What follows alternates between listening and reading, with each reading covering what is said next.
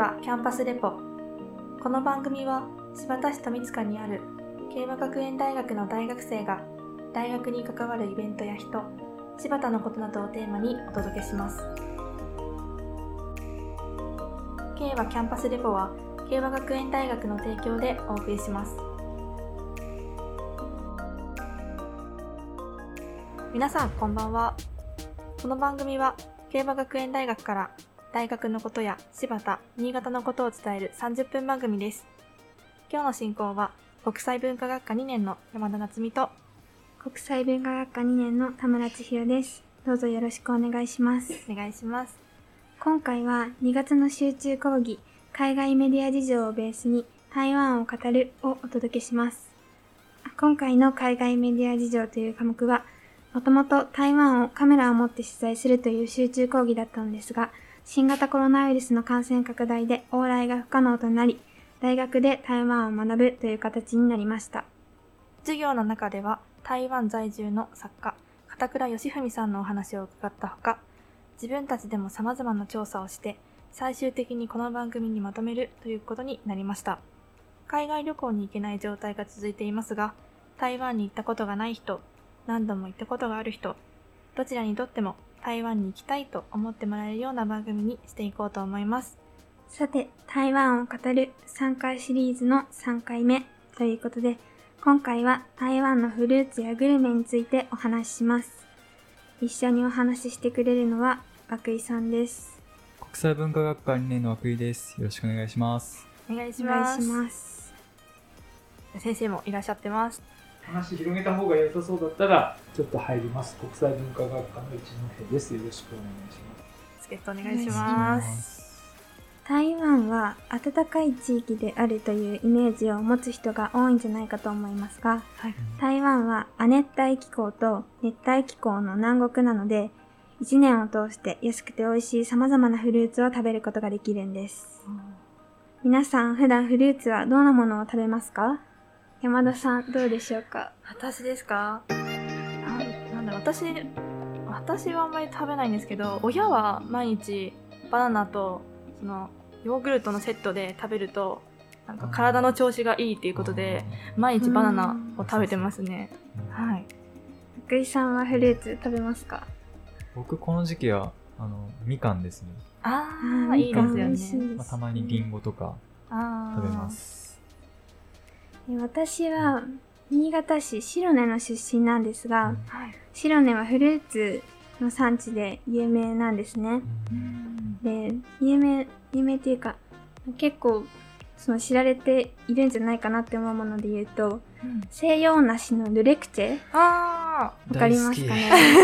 大 あれはなんか白根の岩曽根地区っていうところがあるんですけどあ。はい。そこの農家の方が海外から苗木を取り寄せてそこで栽培したっていうことで有名になっていてちゃんとなんか石碑みたいなものも立ってて昔のもうルレクチャーは取れないんですけど、昔のなんか木みたいなものもあったりするんですよね。えさてじゃあで台湾の方も行きたいと思うんですけど新潟に負けじといろいろなフルーツがあるわけなんですけど今回はその中からいくつかを調べていく中で発見したエピソードとともに紹介します。最初はこちら。マンゴー。こちら中国語では防火と書きますね。草冠になくなる。そして果実の果で防火です。台湾のフルーツといえばマンゴーを思い浮かべる人も多いのではないでしょうか。こちらは田村さんが紹介してくれます。はい、ではこちらは田村が紹介します。台湾の各地でマンゴーは作られていますが、台湾でのマンゴーの聖地とし聖地として知られているのは、台南郊外にある玉井という地域です。玉井の市場では、皮も果肉もパイナップルのような黄色をした金香マンゴーや、皮が緑色をしている超過マンゴー。珍しいですね、緑色は。緑は珍しいですね、果肉が固めで酸味が強いキーツマンゴーという種類など、たくさんの種類のものが売られています。あれですね緑っていうとまだ熟してないのかなとか思っちゃいますけど確かに。ね、それで。いいんですね。うんで、これ緑のやつ、そのまま緑で食べれない。緑で食べれる緑の状。態が食べられる状態です。ええちょっと嫌 だ。大丈夫かなって思います大丈夫かなってなんかまだ酸っぱいんじゃないかな。酸っぱそうだ、なんか。うんね。えーこんないろんな種類あるんですね。食べ頃もいろいろ違う。うそうですね。ん。私たちがマンゴーと聞いてイメージするのは、赤い皮にオレンジの果肉のようなものですね。うんそうですよね。私たちがよく見るマンゴーは、アップルマンゴーという種類のものですが、実はこれは台湾では玉井で生まれたものなんです。この地には台湾アップルマンゴーの父と呼ばれている人物がいて、苦労の末に台南の玉井をアップルマンゴーの大生産地にしたと言われているんです。日本で食べてるのはアップルマンゴーが多いってこですかね。そうでとすね。日本の多分高級フルーツとして売ってるやつってこれ赤いあな。ー確かにそう。沖縄で作ってるのも、あれですかね、アップルマンゴーなんで多分すかね。赤いのが多いのかな。うん多いですね。マンゴーといえばやっぱ赤いマンゴーを想像しますよね。オレンジとか。これそうです。いや、結構黄色い黄色いのも売ってますか？多いでも多分日本にはあまり入ってきてないのかもしれない。うん高級なやつは赤いですよ、日本で売ってる。そう。そうなんですね。うん。まあ、それを台湾で作って生産するようになった人がいるってことですね。うん。うん。後にアップルマンゴーの父と呼ばれるようになったテイ・カンチさん。は初めて台湾でアップルマンゴーの栽培に成功した人です。1945年、台湾政府がアメリカのフロリダ州からアップルマンゴーを持ち込ん。で、それに目をつけたテイさんが1962年、100本の苗木を取り寄せて栽培を開始します。えー草害といって霜？霜が。降ってなんか作物に悪影響を及ぼすという草害や害虫の問題を乗り越えてアップルマンゴーが世に出回るようになっていくんです。新品種であるアップルマンゴーの流通の問題にも直面するんですが、台中の柑橘農家のテイさんの友人が台北の中央市場に出荷できるように協力してくれて、徐々に市場あ市場に出回るようになりました。今ではアップルマンゴーは代表的なマンゴーとなっているんです。もともとアメリカから来たんですね。そうみたいですへね。え。これでも時代、時期が分かんないけど、45年と62年ということだから、その間に17ああ、年。本当だ。多分、多分そのアップルマンゴーを持ってきたけど、誰もやらなかった。あんま人気なかったんですかね。サトウキビなのか何なのか、今あまで通りやってた方がおか。金になるのに、うんなね、この人が、いや、アップルマンゴーは絶対成功するって言って、やったっていう、そういうストー素リー晴らしい。じゃないかな、多分最初はみんなにね、そんなの言ったってね。やっぱ言われた新しいもの。んだけど、ということじゃないでしょう。はマンゴーの聖地ということは、マンゴーを使ったデザートなんかも食べられるのでしょうかマンゴーかき氷なんかは、どこでも食べれそうな気がしますが、やはり聖地では特別な味が楽しめるのでしょうかはい、私も食べたことはないんですが、本場で新鮮なマンゴーを使った有名なマンゴーかき氷を堪能することができます。えー市場から5分のところにある中西路にあるお店の幼稚園ピンプというお店では、数種類のマンゴーをミキサーにかけてジュースにし、これら、これを凍らせてかき氷にするそうです。あ、美味しそう。氷自体にもほんのりとマンゴーの方向が楽しめるのでおすすめですあ、。氷に入ってる。こう、あの、このジュースを、ースだから。みマンゴージュースを凍らせああ、て、そういうそれをかき氷に使うっていう。すごいね。シャーベットみたいでしか。もいろんなマンゴーを混ぜてるって言ってなかったですか数種数種類を使ってるそうですね。ああー。あの、あれですか、甘いやつとちょっと酸っぱいやつとつといろいろ混ぜてえー複雑な味になってる。複雑な味に味な。んだろう。え食べてみたいですね。えー、マンゴーの聖地たまにすごい行ってみたいですね。うん、みたい。うん、どうやったら行くことができるんですかね？玉井は台南からローカルバスに乗り、所要時間約1時間です。小さな町なので徒歩で十分に散策することができるんですね。マンゴーが旬な6月から7月に行くのがいいかもしれません。旬があるんですね。そうですね。マンゴーによってまた違うんですかね？どうなの？台湾にはマンゴー以外にもたくさんのフルーツがあるのですが、私たちさ学生3人が気になったフルーツを紹介していこうと思います。まずはこちら。シャカ。まず私、田村が気になったのは、シャカというフルーツです。見た目がとても印象的で驚いたんですが、その名の通り、お釈迦様のよう、お釈迦様の頭のような形をしているんです。へー本当ですね。頭が緑色なんですけど、形はもうね。お釈迦様の頭のようで、緑の頭。緑の頭になってますね。はい、そうなんですね。えー旬は8月から3月になっていて、ミルキーな味わいで、お釈迦様でいう螺髪あ髪の毛ですかね。うん。頭のねじねねじねじみたいな。を一粒一粒つまんで食べるのが一般的だそうです。えー、面面白白い。あんまこういった食べ方とかしないですもんね。そうですぶつまんでつまんで、なんかぶ、ちょっとぶどうに近いんですかね。あああ、なるほど。うんぶどう。そうだね。ぶどう。どうかなれまあね、なんだろうこほじっていくわけですよね。そうです。いや、でもなんかぶどうの引き、引き、引きつ、んぶどうもガッチガガチチにガチに固めた感じですかね。え、これ、おい、美味しいんですかね？ミルキーの味わいでって書いてある。うん。もちろん私も食べたことないんですけど、うんミルキーらしいです。ミルキーな感じはしないけどね。お釈迦様のミルキーって。クリーミーなんですかクリーねミー。うんえーどんな味なんだろう？まあ、気にな行っります。て食べてみましょはそうですね。う。はいなんか、あれですね、調べると、日本にはなかなか流通は難しいみたいなんで、うんこれはやっぱ台湾に。そうか、日本では取れないそうですね。ううんん。K はキャンパスレポ続いてはこちら。ガバ。私、山田が紹介します。このフルーツは1年を通して収穫され、3月と6月以外が旬な時期です。日本でガバ、グアバといえば、実はピンク色のものが多いんですが、台湾では白いものの方がポピュラーです。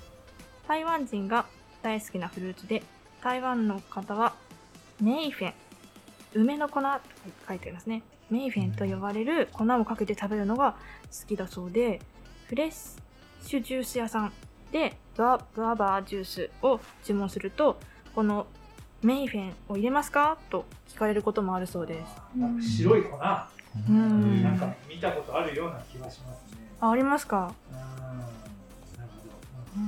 メイフェンというのは何なんですか？メイフェンというのは、え梅やさんざしなどを粉末状にしたもので、少し塩も入っているみたいですね。グアバンの他にもバナナ、バナナなんかにもかけるようです。スイカに塩をかけるような感じで、あ塩味とかー梅の酸味とかが加わって、味変させて楽しむような感じなんですかね。あーううんん。もうわわけわかんなくなります全ね。然想像できない。想像できないんですけど、うん K はキャンパスレポ最後はこちら。パパイヤ。はい、私、涌井が気になったフルーツはパパイヤです。に、えー、日本ではあまり見かけませんが、台湾ではよく売られていて、7月から10月が旬のフルーツです。パパイヤミルクというジュースが人気で、夜市では青パパイヤをサラダのようにして売っているそうです。青パパイヤっていうのはベトナムでもサラダにして食べたりしますよね。そうですね。へー台湾から東南アジア、パパイヤは南国のフルーツで、食べ方にも共通点がありますね。パパイヤはシミやそばかすを緩和する効果があると言われています。ぜひ、ぜひちょっと将来に向けて、どういうこと？だシミ予防、シミ予防をねあちょっと試してみようかなって。あ、自分が。自分の自分が。いや、今私たちに向けて言われて。思いました。思いましたよね。ちょっとそんな失礼なことは言えないですよ。はい。いや、食べてみたいですね。そうですね。えっと、この他にも、ライチ、ドラゴンフルーツ、パッションフルーツ、バナナ、スターフルーツ、パイナップル、イチゴ、スイカ、いろいろなフルーツが台湾では楽しめるそうです。ではここで一曲お届けします。ジョアンナ・ワン、愛人。こちらの曲は2020年に台湾最高峰の音楽賞、ゴールデンメロディーアワード金曲賞で中国語アルバム賞を受賞した愛的故障ですかね。ちょっとアルバム名が調べたんですけどあまりよくわからなかったですね。で、そのアルバムの中に収録されています。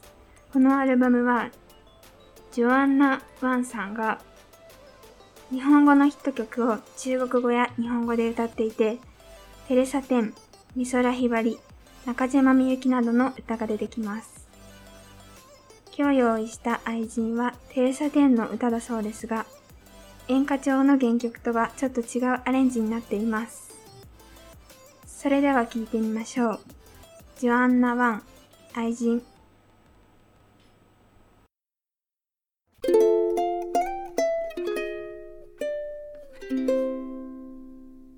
K はキャンパスレポ今回は2月の集中講義海外メディア事情をベースに台湾を語るをお届けしています前半は台湾のフルーツについてお話ししました。フルーツだけでもだけでも台湾に行く価値はありますがせっかくなら他の食べ物も楽しみたいですよね。後半は台湾の夜市と屋台フードについて紹介していきます。台湾では毎日各地で夜市が開催されていて、安くて美味しい B 級グルメ屋台のほか、プチプラの雑貨や洋服、アクセサリーなどの露店が並んでいるんですよね。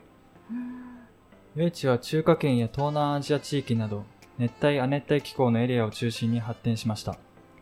昼間の暑い時間帯を避けて、夕方から真夜中に屋台や露店を営業することで、比較的快適な環境で外出ができるんです。共働き世代が多くて、外食文化の傾向が強い台湾では、特に夜市が浸透しています。家族の食事場所としてだけでなく、日常の買い物をしたり、露店やゲームを遊んだりと、子供から大人まで一緒に楽しめるスポットとして親しまれているそうです。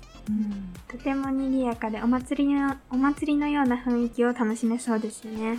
そうですね楽しそうですね毎日カンバラ祭り。新潟でいう頑張りますですね初心者が台台北に滞在して初めて夜市に行くならおすすめはここ台北で最大規模を誇るシリン観光夜市です。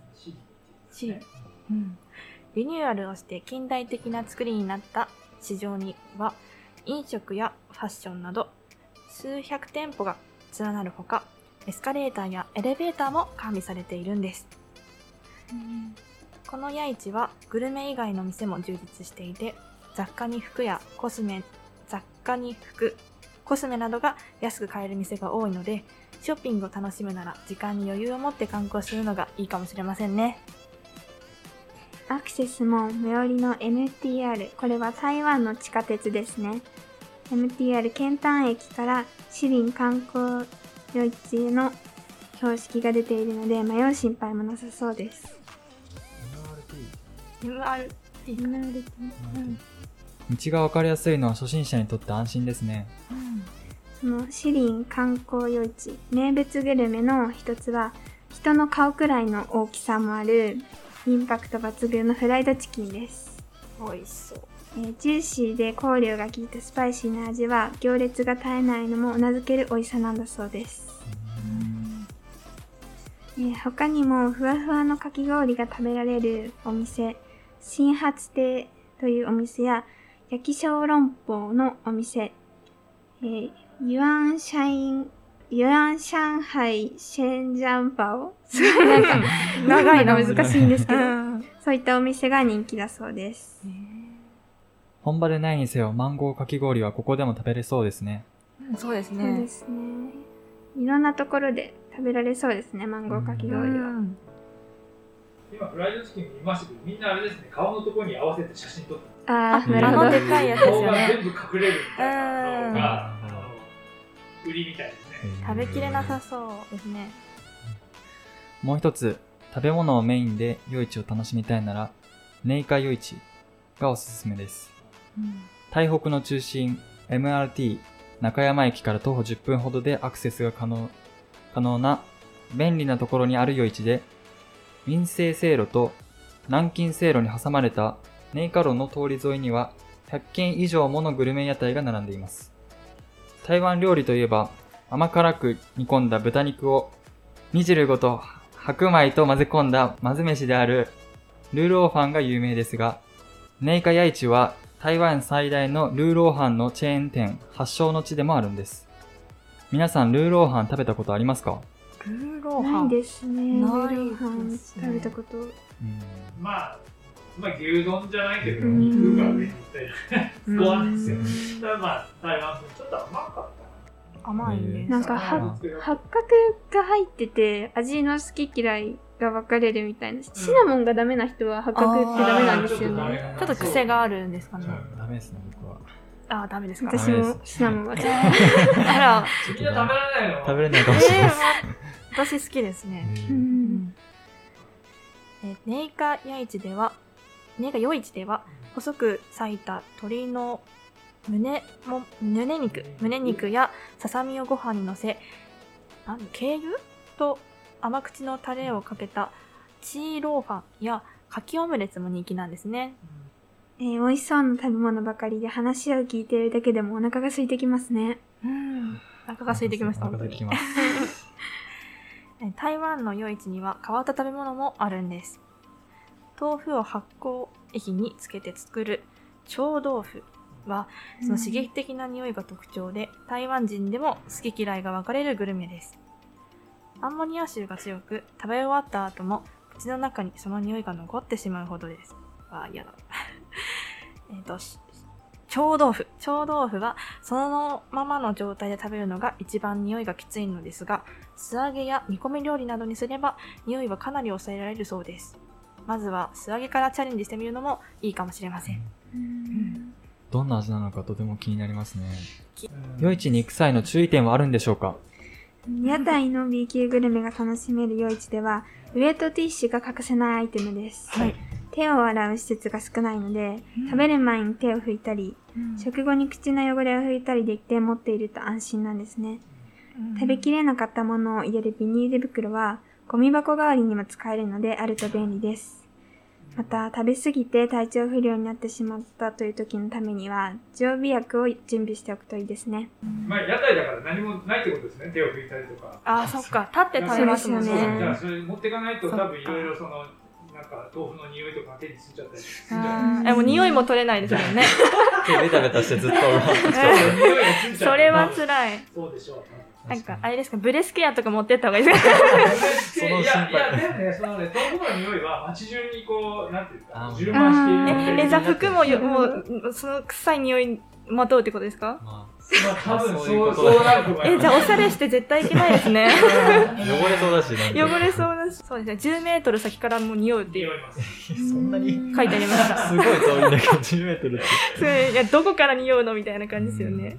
今日は2月の集中講義海外メディア事情をベースに台湾を語るという企画でお届けしました。台湾のフルーツやグルメがたくさん出てきてとても食べたくなりましたよねそうですね。実際に行く時が来たら先ほどの注意点を気をつけて楽しい旅にしたいですねさて、エンディングです。今日は台湾についていろいろとお話ししましたが、いかがだったでしょうか？私は気候や文化の違いによって日本とは異なる食べ物がたくさんあるので、海外に行くときは食べ物に注目すると、よりその土地を満喫できるんじゃないかなと思いました。うんみんなチャレンジするんですか？やばい、やばそうなんですかちょっと豆腐豆腐以外で匂いがうーん。強いっていうのはちょっと、だってヘビ？もあるよね。ヘビいや、昔ヘビ屋台で売ってた。なんかえ、えーーカエルとか食べてそう。なんかでも虫とかそういう系も食べるうんカエルそうカエルは、カエルはこうなんか、無理。無理もうなんか見るだけで無理ですね。確かに。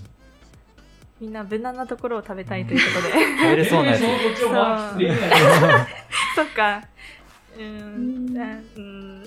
まあ何かしら挑戦したいですね。何かの一品ぐらい、うんまあ前半のフルーツの方は大丈夫ですね。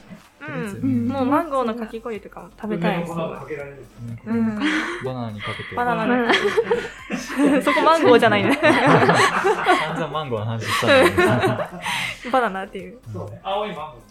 うんちょっと食べてみたいですね。ね、いろんな種類のマンゴー食べてみたいですよね、今日の K はキャンパスレポ、これにて終了です。皆さん、おやすみなさい。K はキャンパスレポは、慶和学園大学の提供でお送りしました。